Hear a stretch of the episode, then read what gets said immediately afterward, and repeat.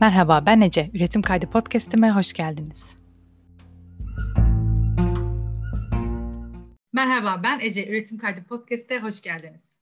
Gönlü Zengin serimizin ilk konu Hasna ile birlikteyiz. Hasna neden üretim kaydında, neden onu seçtim? Bunu biraz kendisi açıklayacak ilk önce. Sonrasında da sohbetimize devam edeceğiz diyorum. Hoş geldin Hasna. Beni davet ettiğin için gerçekten çok teşekkürler. Peki ne anlatacağımı bilmesem de Umarım bu üretimin bir parçası olabilirim. Teşekkür ederim beni buraya davet ettiğin için tekrar. Ben e, Marmara Üniversitesi Gazetecilik Bölümü öğrencisi olarak İstanbul'a geldim.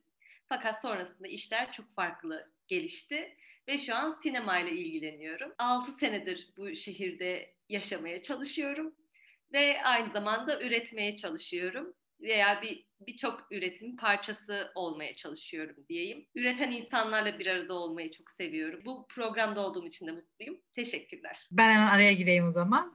Hasna'nın üretim kaydına konuk alma sebebim tam olarak aslında kendisinin de anlattığı gibi bu. Üretim kaydı podcast açarken konuk almayı ilk e, istediğim insanlardan biri Hasna'ydı. Kendisi benim çok yakın arkadaşımın olmasının dışında üretimle ilgili sürekli sohbet ettiğimiz, benim e, hastanede ilk tanıştığımızda da o benim yaptığım birkaç şey yapmayı hayal ediyordu. Ben onun yaptığı birkaç şey yapmayı hayal ediyordum. O yüzden de bizim aramızda güzel bir bağ var arkadaş olarak da. Ona e, tekrar buraya geldiği için, e, üretim kaydında üretim konuşacağı için tekrar teşekkür ediyorum. Evet, e, sinemaya ilgileniyor Hasna, kendi de söylediği gibi. Aslında Hasna'nın hani başka bir bölüm okuyup sinema tutkusu üzerine de biraz konuşacağız. Çünkü üretim kaydında üretimi destekleyen şeylerin ilk başında gelen şey tabii ki de tutku. Hatta ben de kendi bölümüm dışında bir alanda burada aslında çok fazla üretimle ilgili konuşuyoruz. O yüzden Hasan'ın biraz ilk sinema tutkusundan bahsedelim istiyorum. Bir de e, çok aslında İstanbul dedi ama İstanbul dışında da yaptığı şeyler var. İleride de onunla ilgili de konuşacağız. Evet Aslı'cığım söz sende. Pekala. Ee, aslında şöyle oldu benim sinemaya girişim. Çok apar topar oldu açıkçası. Ee, yine gazetecilik tutkusuyla başlamıştım ben aslında bu serüvene. Ama sonrasında belgesel yapma isteği vardı içimde hep.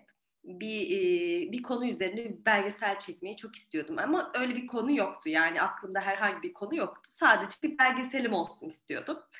Ve bir sinema eğitimi almaya karar verdim.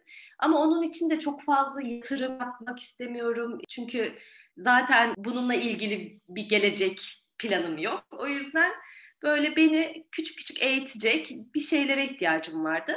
6 aylık bir akademiye katıldım. E, film akademisine katıldım. Orada da kendimi film yaparken buldum açıkçası. Çok apar topar oldu dediğim gibi. Ve e, arkadaşlarıma filmlerine yardım etmeye başladım. Bunların hepsi kısa film tabii. Hatta bazıları daha küçük klipler şeklinde ödevlerde. Dört tane ödevimiz vardı. Devamlılık, mizansen, e, kısa film gibi böyle şeylerimiz vardı, ödevler veriyorlardı bize. Ve o sırada e, gerçekten bunu sevmeye başladım. Hatta o sırada da ben bir edebiyat ajansında çalışıyorum, telif hakları ajansında. Ve kitaplarla da çok haşır neşirim. Acaba yazar mı olsam, acaba bir şeyler mi yazsam falan diye düşünüyorum.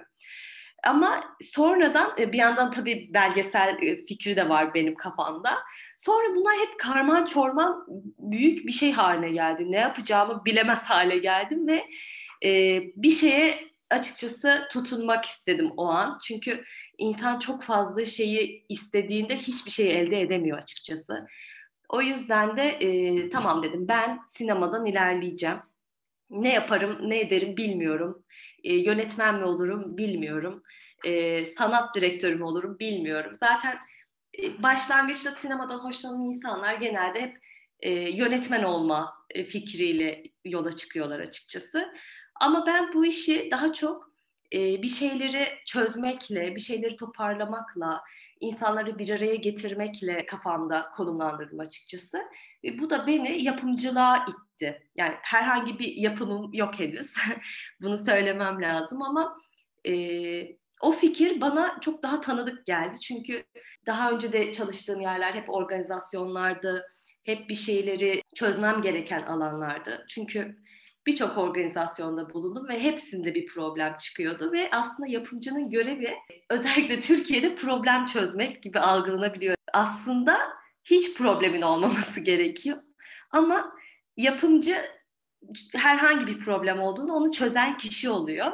Ve bu da bana çok tanıdık bir kimlik gibi geldi açıkçası. O yüzden de e, kendimi buraya itmiş bulundum. Aa, şahane. Ee, sinema ama mesela sen benim aksime yani Türk festivalleri dışında hani bu yolculuğa biraz daha hani yurt dışındaki festivallerle dahil olmuş oldum mesela. Hani ben e, İstanbul'daki festivallerde çalışabilmiş bir insandı. Sen daha yurt dışındaki festivallerde çalıştın. Hani biraz hem oradaki festival havasını merak ediyorum. Hani ben senden duyuyordum ama hani bizi dinleyenler için. Ama festival havası ya hem de ya bunu sen nasıl etkiledi? Yani ne gördün? Türkiye ilgili karşılaştırabileceğin bir şey var mı? Hani arda arda bir sürü soru da sormak istemiyorum ama hani sen bir yerinden başla anlatmaya. Ee, geri kalan şeyler olmadı artık ben de hani e, araya girip yine soru sorabilirim. Ama biraz Tabii. o şeyden bahsedelim istiyorum. Tamamdır. Ee, şöyle aslında ben ilk çalıştığım festival hatta benim ilk katıldığım festival bir edebiyat festivaliydi. İstanbul Tanpınar Edebiyat Festivali.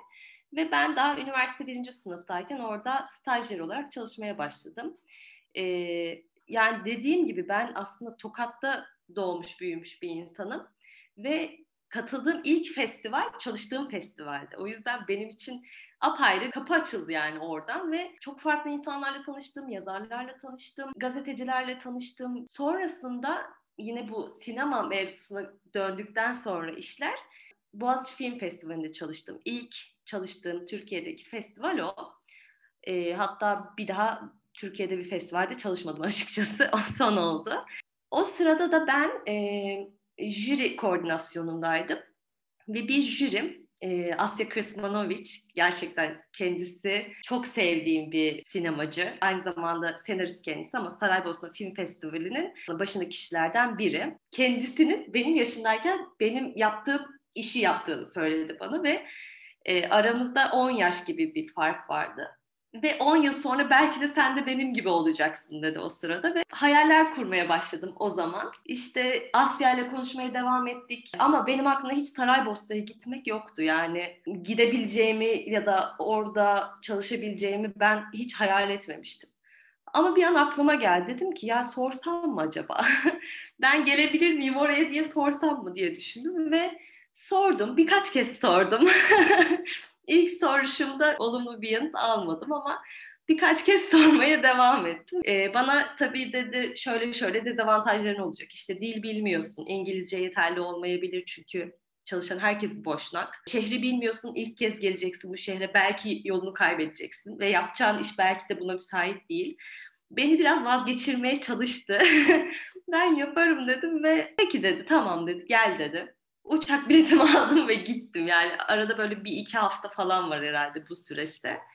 Ve sonra Saraybosna Film Festivali'nde Türk filmlerinin yönetmenlerini ve ekibini orada ağırlamaktan sorumluydu. Hatta iki tane film vardı o sırada Türkiye'den. Biri Ahlat Ağacı'ydı.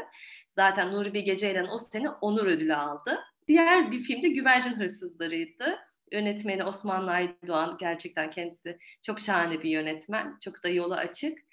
E, ve orada o insanlarla tanışma şansı elde ettim. Ben Türkiye'de herhangi bir festivalde ne kadar yükselirsem yükseleyim açıkçası Nuri Bilge Ceylan'la aynı akşam yemeğinde durabileceğimi düşünmezdim. Saraybosna öyle bir yer benimle onları yakınlaştırdı yani. Çünkü bir merak var ortada. Bu kız nereden çıktı diyorlar. Çünkü daha önce beni hiç görmemişler. Yani bir iki kere belki görmüşlerdir ama tanışmamışlardır. Çünkü ne gerek var? Ama orada bir Türk bir kız var ve işte e, o festivalde çalışan tek yabancı. O yüzden insanlar merak etti. Benimle tanışmak istedi. E, orada açıkçası network geliştirebildim. Belki Türkiye'de bir çok önemli bir festivalde çalışsam, e, aynı işi yapsam oradaki yani ağırlamak burada yine mihmandarlık gibi bir şey ama orada birazcık daha teferruatlı bir işti. Çünkü programı da ayarlıyorsunuz. Aynı anda 25 kişiden sorumlusunuz. Ee, çok büyük bir tören var orada yani bir hafta süren bir tören var. O tören boyunca her gün bir şey var. Bir, bir gün o parti var, bir gün premier var, bir gün açılış günü, bir gün kapanış günü ve her gün için ayrı herkesin programı var ve o programın hepsine sen hakim olmak zorundasın. Yani her, her birinin programı benim de programım. Bu beni çok fazla onlarla yakınlaştırdı. Yani Nuri Bilge Ceylan'la da çok fazla yakınlaştırdı ya da e, o insanları tanıma fırsatım oldu. Onlar da beni tanımış oldu. Orada bulunup da bu işi yapmış olmak benim için gerçekten çok önemliydi. Ee, biraz da şeye değinebiliriz istersen. Yani daha doğrusu hani bununla ilgili de konuşalım istiyorum. Ee, orada duyduğum tüm o e, yani mesela sen orada aslında üretim süreçlerine de bir nebze duyan insan oluyorsun. Yani orada tüm o ekibi karşılarken he, yani hem e, röportajlarda hem e, yemeklerde yanındasın ve tüm bu filmin film olma süreciyle ilgili de çok fazla şey duyuyorsun. Ve ileride üretim yapmak isteyen bir insan olarak ya bir anlamda motive ediyor. Bir anlamda da e, onların karşılaştıkları zorlukları dinliyor dinleyen olmak. Ben de hani ileride bu, bunu yapmak istediğimde böyle böyle şeyler beni bekliyor da diyebiliyorsun. Ben biraz da bu kısmı merak ediyorum aslında. Hani Saraybosna'da Türk ekipler dışında da hani oradaki ekiplerle en azından yine bir tanışma ve konuşma fırsatın olmuştur. Yine ne gibi zorluklar yaşamışlardı, neleri seninle paylaştılar ve hani bence seni çok motive eden birkaç şey vardır. Hani gördüğün ya da oradaki o atmosferde motive eden, hani biraz böyle yükselten bir şey vardır. Ben biraz da onu konuşmak istiyorum, onu duymak istiyorum senden. Daha doğrusu tüm dinleyicilere de bunu e, aktarmak istiyorum. O yüzden varsa öyle bir şey onları da anlatmanı isterim. Evet tabii yani şöyle aslında herhangi bir festivale gittiğinizde e, içinizde çok büyük bir enerji oluyor. Yani çok yükseliyorsunuz o yaptığınız işe. Çok fazla motive oluyorsunuz. Çünkü etrafta çok fazla teşvik unsuru var. Ödül alan insanlar var. E, yaptıkları işleri anlatan insanlar var. Zorlandıkları şeyleri konuşan insanlar var. Ve orada bir nasıl desem inanılmaz bir teşvik unsuru oluyor açıkçası onların konuşmaları sizde ve döner dönmez bir şey yapma isteğiyle yanıp tutuşuyorsunuz. Yani ben de öyle oldu. Yani Saraybosna'dan döner dönmez şunu yapacağım demiştim. Açıkçası bu Berlin'de de oldu. Yani hep e, yani bu işi yapan insanlarla bir arada bulunduğum her zaman bu benim başıma geliyor. Ama o motivasyonu e, düzenli kılmak lazım. Yani o gelip geçici bir şey olmaması lazım. Yani çünkü öyle de olabilir.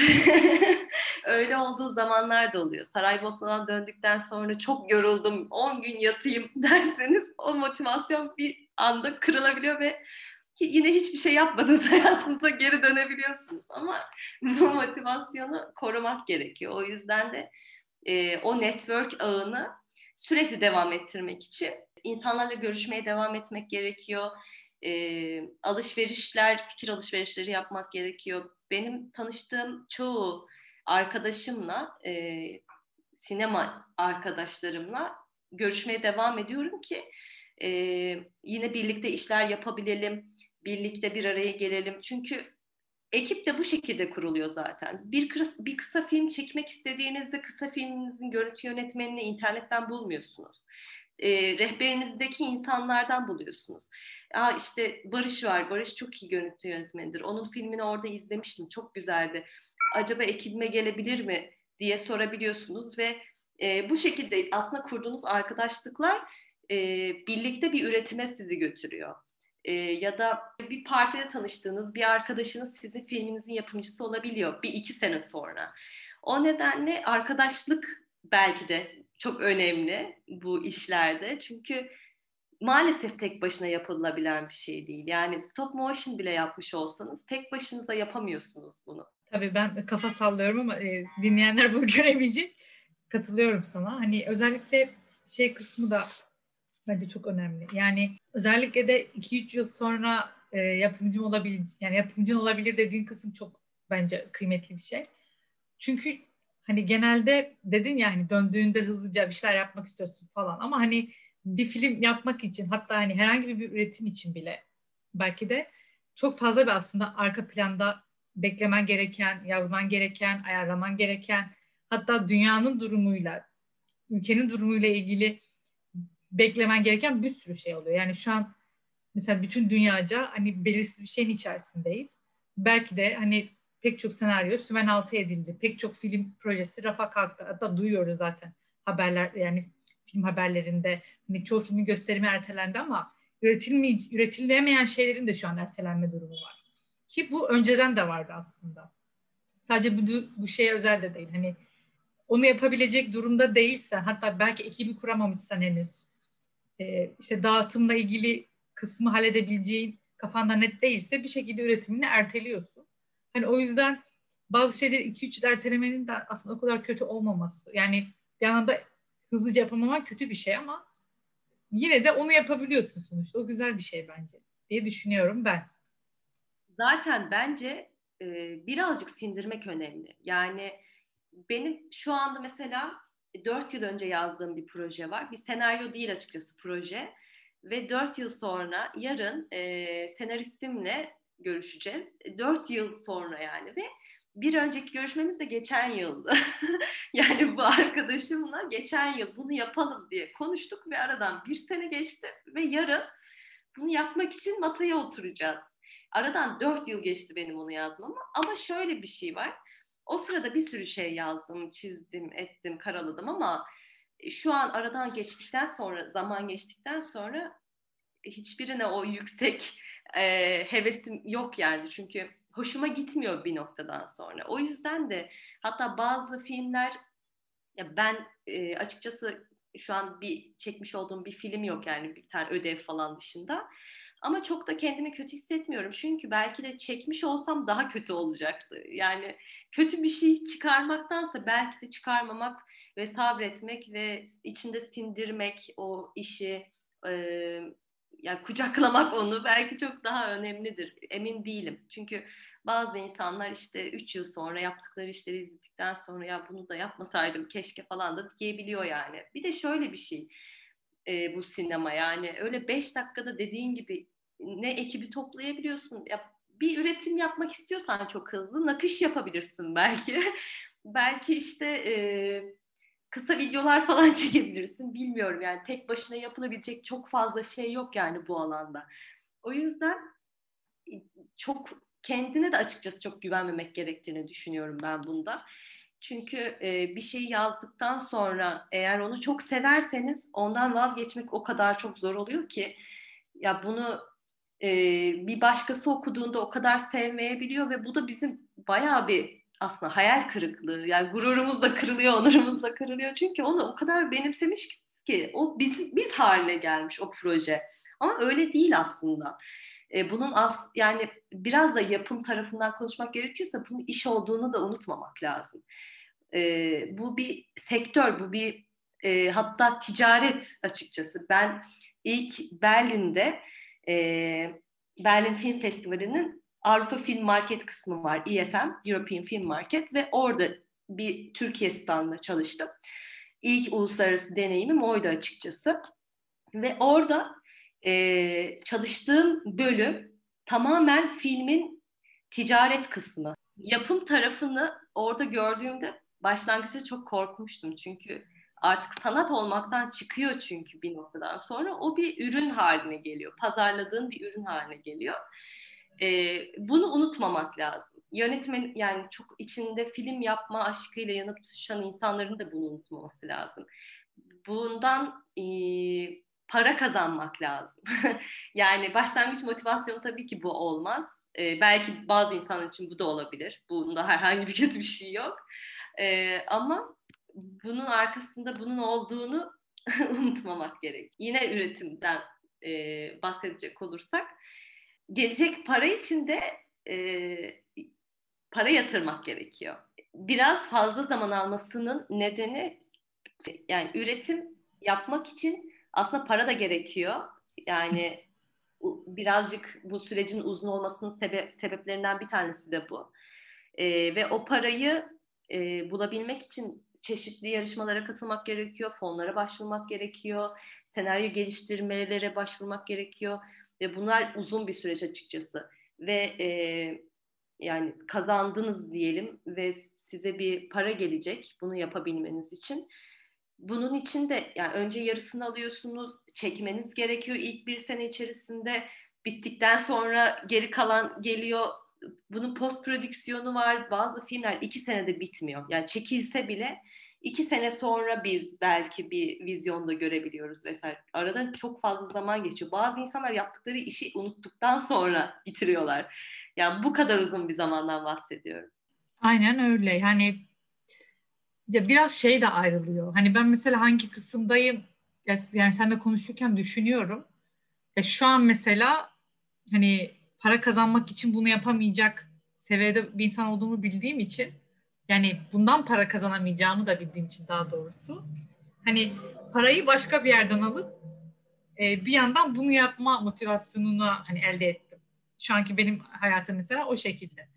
Hani ne zaman yapabilirim, nasıl yapabilirim gibi şeylerin evet cevabı belki yok şu an ama e, hani bununla ilgili biraz akışta bırakmaya hani biraz bırak aksın hani biraz beklemek gerektiğine artık daha vakıfım.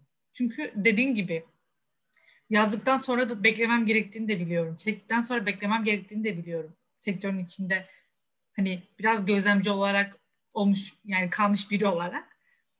E, ama hani burada biraz daha böyle hani bunun olduğunu bilelim ama üretme motivasyonumuzu da kaybetmeyelim diyorum hep içimden ve hani burada bu podcast serisinde olabildiğince bunu hani hep böyle söylemeye çalışıyorum.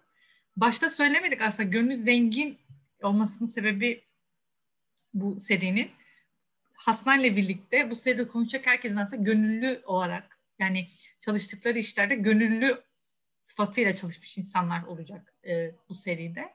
Hani Hasna da tüm bu festival süreçlerinde hani gönüllü çalışanlardan biriydi aslında. Doğru biliyorum değil mi? Evet ilk başta öyle başladım evet.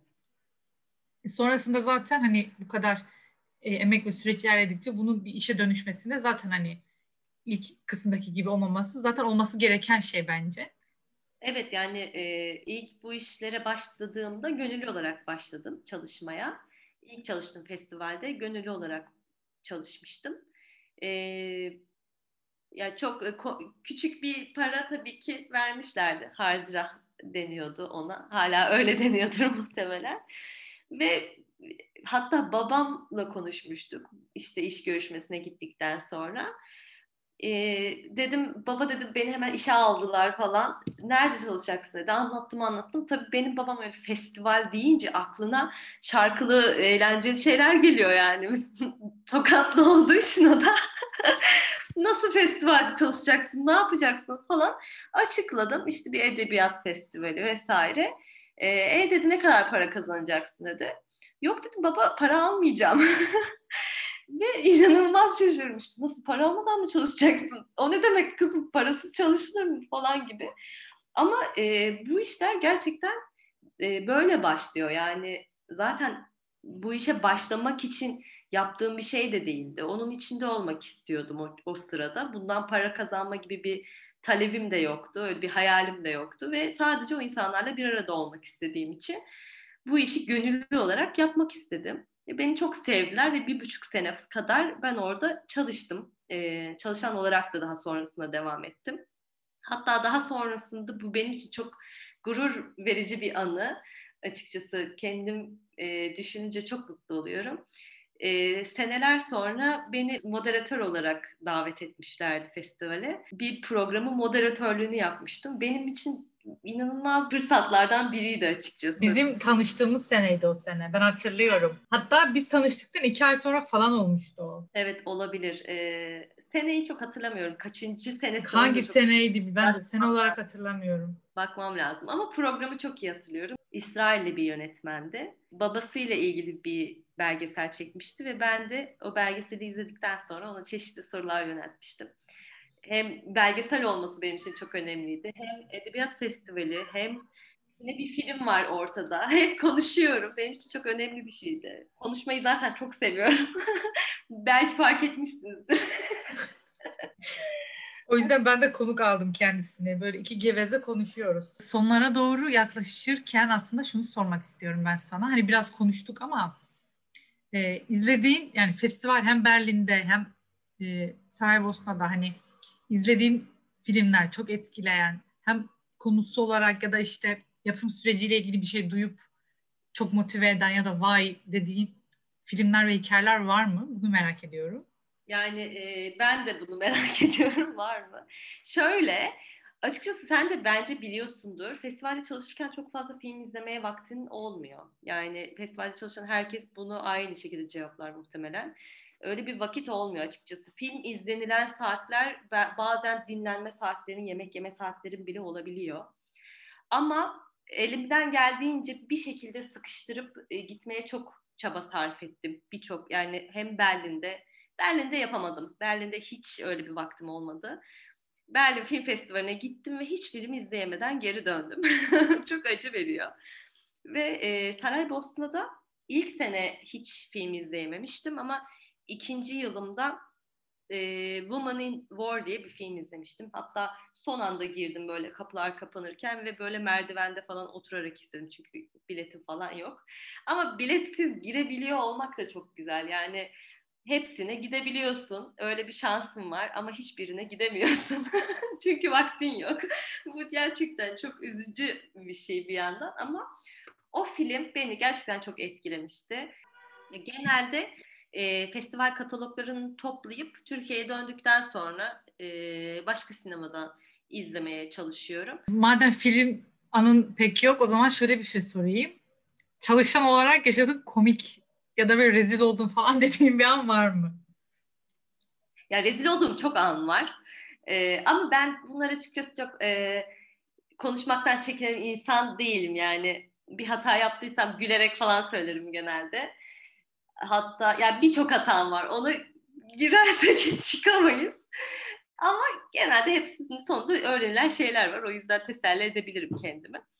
Ama e, çok ilginç bir anım var. Bu Berlin'de oldu. E, Berlin'de Türkiye standında çalışırken Becky Probst e, standları ziyarete geldi. Becky Probst IFM'in başkanı ve ben e, nasılsa ben tanımıyordum Becky Probst'u. Yani gerçekten e, kim olduğunu bilmiyordum. Yani gerçek zaten genelde böyle bilgisizlikle başlıyorum çoğu işe. Sonrasında yolda öğreniyorum her şeyi ama keşke Becky Prost'u tanımış olsaydım. Çok e, içimden geçirdiğim bir şey. Çünkü o sırada Becky Prost'un son senesi festivalde ve onunla ilgili bir belgesel çekiliyor. O da insanlarla e, konuşuyor, sohbet ediyor ve e, arkasını döndü ve benimle sohbet etmeye başladı o sırada. E, aynı zamanda kendisi Yahudi asıllı bir Türk ve Türkçe konuşmaya başladık. E, benimle tokalaştı, sarıldı, elimi sıktığı için yanımda bir yönetmen vardı o sırada ve şey dedi, kim olduğunu biliyorsun değil mi dedi. Ben o sırada bilmiyorum diyemedim. Evet biliyorum dedim. Bence o elini yıkama falan dedi bana. ben de bu kim abi? kim bu falan. Sonra e, bir sonraki sene, yok aynı senenin yazında ben Saraybosna'da çalışırken Becky Prop Saraybosna Film Festivali'ni ziyarete gelmiş ve beni tanıdı. Ben bu sefer onu tanıyorum. ve konuştuk, e, fotoğraf çekindik. E, beni, bana bir sürü soru sordu. Neler yapmak istiyorsun? Bana kartını verdi ve dedi işte Berlin'de çalışmak istersen e, bana mail atabilirsin falan. Ve ben tabii ki mail attım atmadım değil. Ama Becky Probst jübilesini yapmış. Ayrıldığı için mail hiçbir zaman ona ulaşmadı. O yüzden de o iş orada kapandı. Ama Becky Probst'u artık tanıyorum ve kendisi artık idolüm kesinlikle. Daha şey bir anı beklemiyordum zaten yani. Şu an ağzım açık yani. Wow modundayım. Teşekkür ederim beni davet ettiği için tekrar. Ee, ya ne demek? Bir şeyler yapmayı gerçekten çok seviyorum. Seninle sohbet etmek bile ufkumu açıyor bazen. Ee, ya da beni çok motive ediyorsun. Bir sıkıştığım bir zamanda mesela e, pandemide çok insanda oldu. Ben buna inanıyorum. Ben sadece kendimde olduğunu zannediyordum ama herkeste olduğunu fark ettim. Yani çalışmayı bırakınca, üretmeyi bırakınca ürettiğimiz her şey bir anda yok olmuş gibi hissetmiştim açıkçası. Ee, sanki yeniden başlamak zorundaymışım gibi hissetmiştim. Çok yorgun hissediyordum. Ee, kendimi çok yetersiz hissettiğim zamanlar oldu. Çünkü üretmeden durabilen insanlar değiliz ya da bir şeyler yapmadan, koşturmadan, evde durarak bir şeyler yapabilen insanlar değiliz. Ben çünkü prodüksiyonda çalışan bir insanım, organizasyonlarda çalışan bir insanım ve hayatım hep koşturmaca içindeydi. Pandemi bana bayağı bir dayak attı yani o konuda çünkü e, hiçbir şey yapmayın diyorlar yani ve bu nasıl mümkün olabilir? Yastıklar boyamaya başladım, nakış işlemeye başladım, neler neler sürekli maske dikiyordum bir ara yani o açlığı bir şekilde kapatmaya çalışıyordum ama e, umarım artık yani yeni normal nasıl olursa olsun ama biz üretmekten e, durmayalım. Üretimimiz durmasın yani. Çünkü çok e, yorucu oluyor hiç üretmemek gerçekten. Ya kıymetli sözlerin için çok teşekkür ederim. Ya pandeminin de hatta sen konuşmuşken ben de hani söyleyeyim ve dinleyicilerle paylaşmış olalım. Benim de mesela pandemiden önce çalıştığım iş böyle ben de festivallerde çalışan biri olarak böyle sürekli ben o heyecanı seviyordum. Yani bir festivalde çalışmanın heyecanını seviyorum ben. Hani 10 gün boyunca uyuma, koştur, oradan oraya çık, onu yap, bunu yap. Bu çok okey. Zaten hani o 10 gün hani bütün yıl boyunca o 10 gün onu yapmaya zaten çalışıyorsun ve bir şekilde motive oluyorsun. Bir anda böyle hani tiyatrolar kapanıyor, sinemaya gidemiyoruz, bir şey yap yani tüm bu festivallerle ilgili de hani ne olacak, ne yapacağız şeyini çok düşündüğüm bir süreçte hani dünya gömlek değiştirirken hani hadiseler kaçınılmaz olur gibi bir hani cümle var, cümlesi var Tanpınar'ın.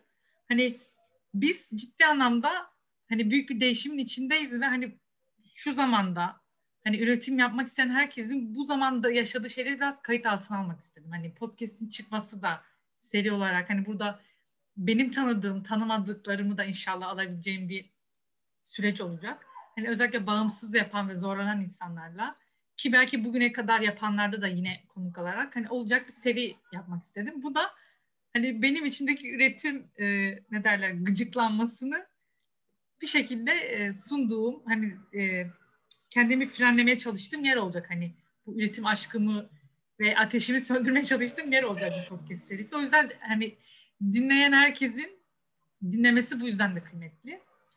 Böyle yani güzel oldu. Teşekkür ediyorum deyip sonraki podcast'te görüşmek üzere diyorum. Sözü sana bırakayım aslında varsa senin de söyleyeceğin bir şey son olarak. Yani söyleyecek her şeyi söyledin açıkçası.